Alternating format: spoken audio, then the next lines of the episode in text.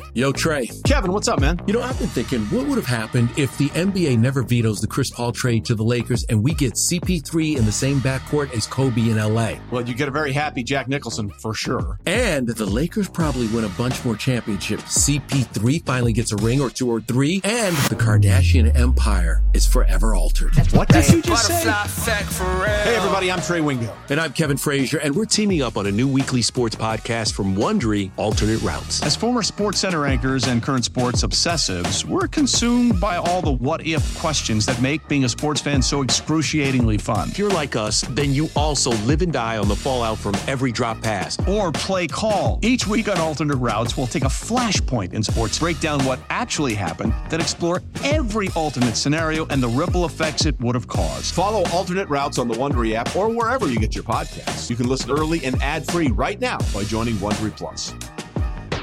Hey, it's your old pal Fitzy from Six Rings and Football Things. This NFL offseason, no days off. In fact, we can fit 25 hours in a day. That's because podcasts make you more productive. When you're folding laundry, paying bills, making omelets, or any other task you got to get done, listen while you work. Do your chores, do your job, and be entertained at the same time. It's all about the New England Patriots, the news, insight, analysis, and laughs on demand, so it fits into your busy schedule. Follow Six Rings and Football Things in the Audacy app or wherever you get your podcasts. Hi, Bruins fans looking for more coverage of your favorite hockey team? Follow the Skate Pod hosted by Scott McLaughlin, Brian DeFelice, and me, Bridget Prue. Get your Bruins coverage from WEEI's team of Bruins writers. We're the people who are at the games and talk to the players every week. For analysis of every Bruins game and exclusive interviews with the players, listen to the Skate Pod on the free Audacy app or wherever you get your podcasts.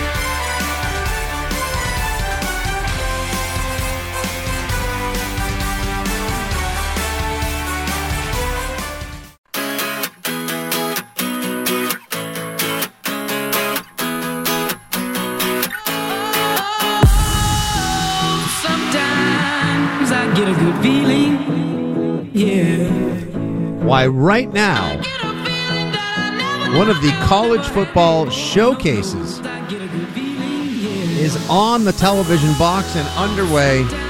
That's right.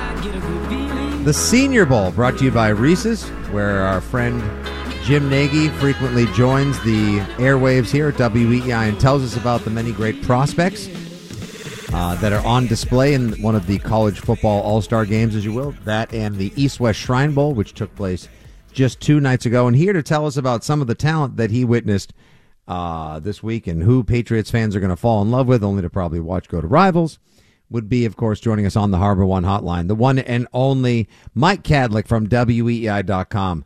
Uh, how has this information overload, download, Senior Bowl, Shrine Bowl, talent consumption fest gone for you so far this week, Mike? Uh, there is a lot to take in. Um, obviously, split up between two weeks. I forget if last year, um, if they were on different weeks, or if I just paid more attention to the Shrine Bowl because the Patriots were coaching. Um, but yeah, there's there's a lot of talent. There's a lot of guys to obviously look forward to. Um, you try and look at it from a Patriots lens, but you also kind of just look at talent in general. Like like when me and Andy did our um, our one off Wednesday episode of Six Rings, we were we kind of started talking about defenders, or I tried to you know put it in because there's there's some good talent out there. When you know really what we know is the three big holes here are quarterback, wide receiver, and tackle, and so. Um, like you said, a lot of information overload, but we'll we'll try and cover as much as possible. Uh, you know, as we as we get towards the draft here. So speaking of um, offense, the week, um, one of the topics du jour, as Rich Keefe would like to call it, is Bo Nix struggling this week. The quarterbacks, maybe in Yeah. general, the top guys struggling a little bit. And then I saw a note today about the balls were slick and that was a problem. And Bo Nix actually came around and his last day of practice was his best. So give me a uh, summary of what you think has gone on with the quarterbacks and in particular Bo Nix this week. Yeah, uh, I mean, to be to tell you the truth, I think the balls being slick is a load of garbage as far as an excuse thing. Like, I mean, I mean, what are we doing here? Like, I, I think about it too. With you know, I remember a couple of years ago they were talking about you know Mac Jones not being able to play in the weather, and it's like, well, you kind of need to be able to play in the weather to play quarterback in New England, and you know the same goes for any football. Like, you have to be able to just grab the ball and throw it. And they, you know, they like them perfect, and they like them at a certain psi, and they go through the whole thing. Tom Easy, Brady made us well easy, aware of that when he was Easy. We're not going down that road today. no, but I mean it's true. So you you got to be able to you know grab the ball and throw it no matter what the conditions are. Um, as far as the quarterbacks in Mobile, uh, Michael Penix not playing in the game today, but he looked probably like the, the number one guy there um, this week. Mm-hmm. Also, Spencer Rattler uh, has really rebounded himself this week. He was a guy who a Right, couple he years really ago has, when he was Yeah. yeah, when he when he was at Oklahoma um, with Caleb Williams as his backup, he was supposed to be like the next big thing in the pros. There was mock drafts of him being the number one overall pick. Um, obviously, he you know that he fluttered out there. There was some bad PR around him, um, and now he, you know he had a good season in South Carolina, and he had a good week this week in Mobile, and he he played well um, on his first on his first couple drives uh, in the game today as well. Um, so he's a guy who has really, you know, done a done a 180 on on his outlook, I guess, for the league. Um, the other ones, Bo Nix, Andy, you're right. He he wasn't great this week. He he struggles with accuracy. Like he he really doesn't impress me, Fitzy. I know he's one of your guys, but um, I'm not. I'm really not huge on Nix, um, even as like a second round pick. I just I just don't see it. Um, and then Joe Milton who has the strongest arm, one of the stronger arms I've ever seen from a quarterback. He had a decent week in practice, but uh, and he's from Tennessee, and he uh, he he had a tough tough go of it th- today too. So it, it's never really the top tier quarterbacks at these events. Um, it's sort of your second, third round picks, and you know, just again, it's a showcase for a reason. Um, but that's sort of my my take on the quarterbacks. Is it was Penix and Penix and Rattler really had had the best weeks, I would say. All right, you're hearing it here first. Breaking news, everybody. All the quarterbacks in the 2024 draft stink, and the Patriots should So go So take with the tackle. Yeah, that's right. Take Yeah, the tackle. Shut up and take the tackle. um, you know, it's funny, Mike. Uh, j- I was saying before you jumped on a few minutes ago, I saw that Zappe was trending on Twitter. So I wanted to see exactly where this came from. No breaking news, nothing you have to surface to the website or anything like that. More just a number of conversations. Thank goodness. Yeah, I don't. I I I'm, I can't. I'm a little busy right now to cover it for you as well, and I know you are too. But um, there's yeah, just conversations because it's the East West Shrine Bowl this week, and because the Senior Bowl is going on now about quarterback needy teams and discussions taking place amongst fans online about who looked good this week, who didn't, and if the Patriots will just basically, you know, we don't know which direction they're going to go. There were the conversations that were had this week, like. Does Alex Van Pelt coming back mean that Mac's coming back too? And is that going to be part of his job to rebuild Mac while also grooming the QB of the future? Or will the Patriots just flat out gut the room entirely and go with Jacoby Brissett and two draft picks? Like, could they go RG3 style, like the team formerly Right. known as the Redskins did in 2012, where they get a top flight quarterback, then a mid round quarterback, and then have a veteran presence in the room as well? Um, I was reading here. Uh, Ryan Fowler said that uh, Kedon Slovis um, from BYU has spent a lot of time yeah. around the Patriots this week. He played at Pitt and USC, so he's like a one of those multi. That was my boy. I loved him at USC. Really? I bet him to win the Heisman like four years ago. It didn't pan out. Slovis. But I like him. go. I liked him when he was a Trojan. Yeah.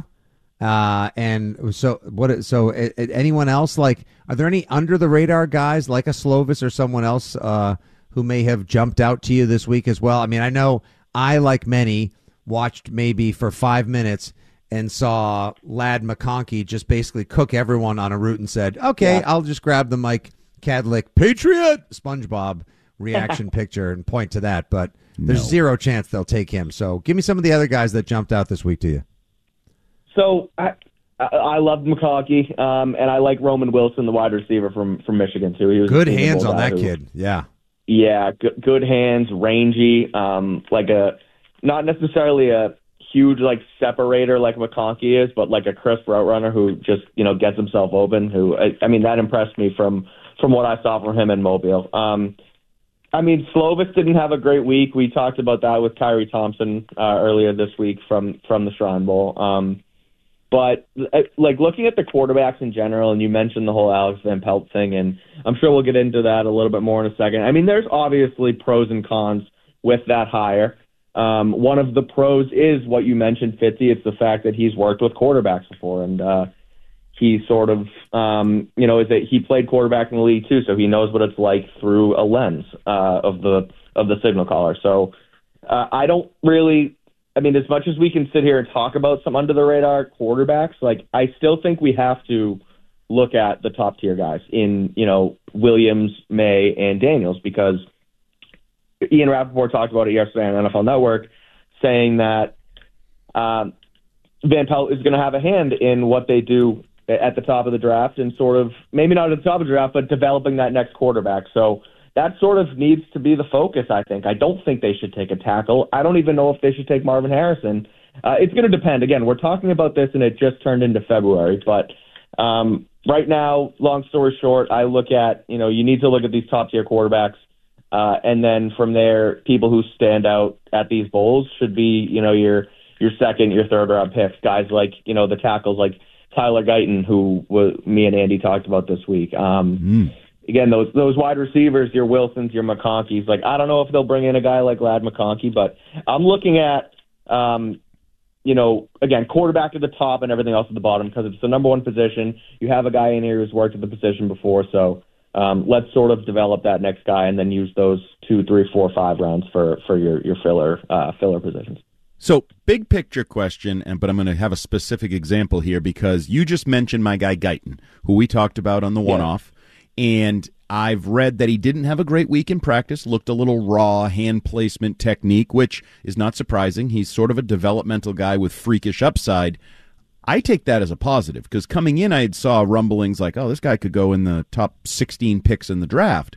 Well, yeah. maybe a bad Senior Bowl week drops him to, hey, uh, 34, let's say, for the Patriots. Yeah, right. So do you where do you put the Senior Bowl in terms of a guy like that that has either a good or a bad week in terms of the value along the road here to get to the draft? Does it is this like a 20% share and then the combine's another 20 and then you already had 60% from their playing like how valuable is this week in this game to increase or decrease a player's stock?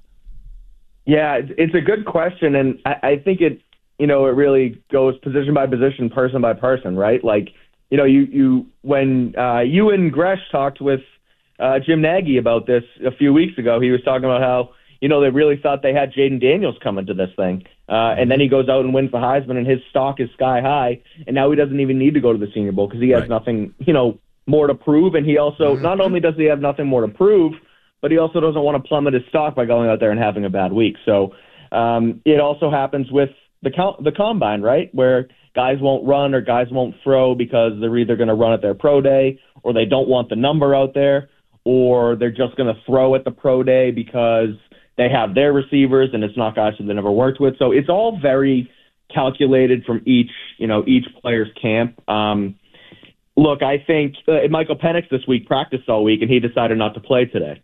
So um, hmm. you, you wonder if that's a, a calculated thing where, oh, okay, you don't want to go out there, you don't want to get hurt. A guy who's tore two ACLs in the past, um, or if it's just, uh, well, I did my time and now I'm going to bounce. So I mean, Roman Wilson, who we talked about, practiced twice and he got out of there. Um, so it it is interesting, and I really do think it's player by player. Um, I don't think personally, when I look at it, like I don't think it can hurt you to go out there and you know just play football because it shows that you want to play football. Um, now, granted, if Bo Nix were to throw four interceptions, just gonna say, you, gonna... my God, talk about the Bo Nix principle. The guy like somebody snaps a football to someone else, and Bo Nix appears like Beetlejuice, like you rang. well, right, that's the thing. It's like it, it's you know it's tough to knock a guy for going to play, but it's also you know don't go out there and throw three interceptions. So it's you know, it, it's not perfect. It, it's hard to, you know, calculate what these guys should or shouldn't do. Um, but you know, lo- long story short, I think it's it's a piece of that pie. It's a piece of the portfolio um, that these teams ultimately look at before you know before draft day in April. Mike Kadlick, our beat reporter at WEEI and WEEI.com for the New England Patriots, joining us on the Harbor One hotline. All right, Mike, your initial reaction to the Alex Van Pelt hiring. I'm trying to be more positive about it. I'm looking forward yep. to the idea that we have someone who's actually done it before.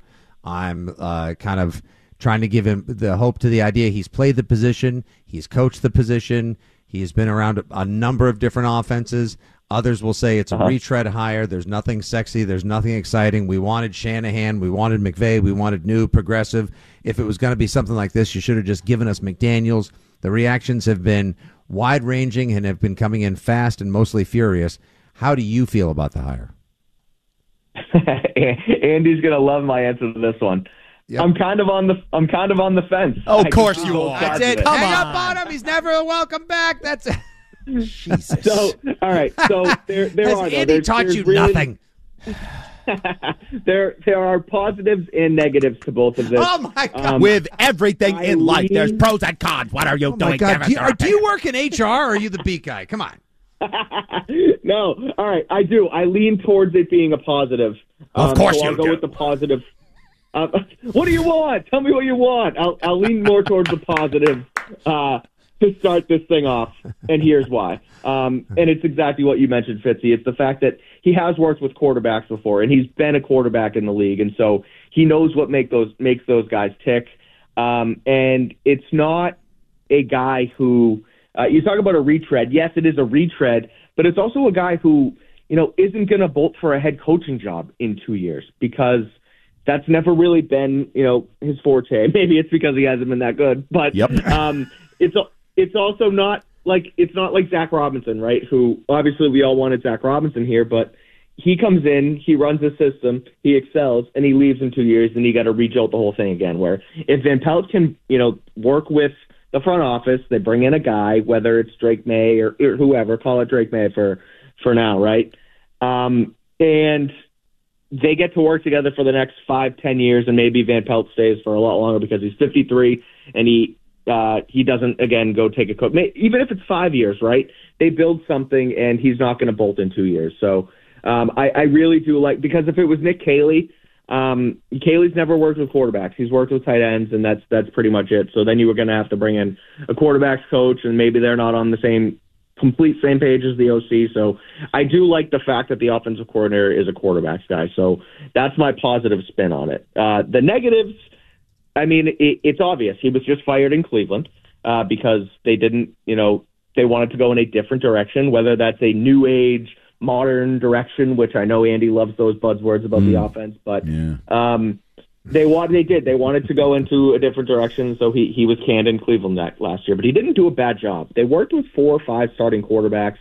Um, Five. Yeah. obviously Joe Flacco comes in and they end up going to the playoffs and um you know doing their whole thing. So that's but the again the negatives he was just fired. He he's been sort of a retread. He's been around the block. He's um you know been an OC before, but what I just talked about about being a head coach, he hasn't really made that next jump yet. So you wonder what his ceiling is and if it's just kind of a guy who's just going to you know, come in here and, and wait around and not really do anything and then have to have to go. So um, I do though I lean more positive strictly because of the fact that he has the qu- the quarterback experience and that is really the number one need around here is you know bringing in and developing that next quarterback. Well, I'd let Andy bite your head off and give you the business more, but we're already quote up against it and then some here. Oh on- thank God. yeah, that's the excuse why. Yep, exactly. Yeah. Um, you can hear more from Mike when he joins Andy, sometimes myself and others on Wednesdays on the One Off Wednesday edition of the Six Rings and Football Things podcast. He joins us on the broadcast side, occasionally filling in for your old pals Fitzy and Hart on the Rich Keefe show. He's all over the place. He's got a little bit of something to offer. Stay tuned at Mike Kadlick on the Twitter machine as well, and you can read him at weei.com. I'm sure there'll be more talk about who's shown brightest at the Senior Bowl and the Shrine Bowl and which draft crushes you should fall in love with, only to see them end up with the Jets, the Vikings, or the Cardinals sometime soon. Mike, thanks for the time as always. And uh, anytime Andy pushes this way, you make sure you push back and you stay in your lane and stay positive, guy. Yeah, you got it, fellas. Thanks for having me. Have a good weekend.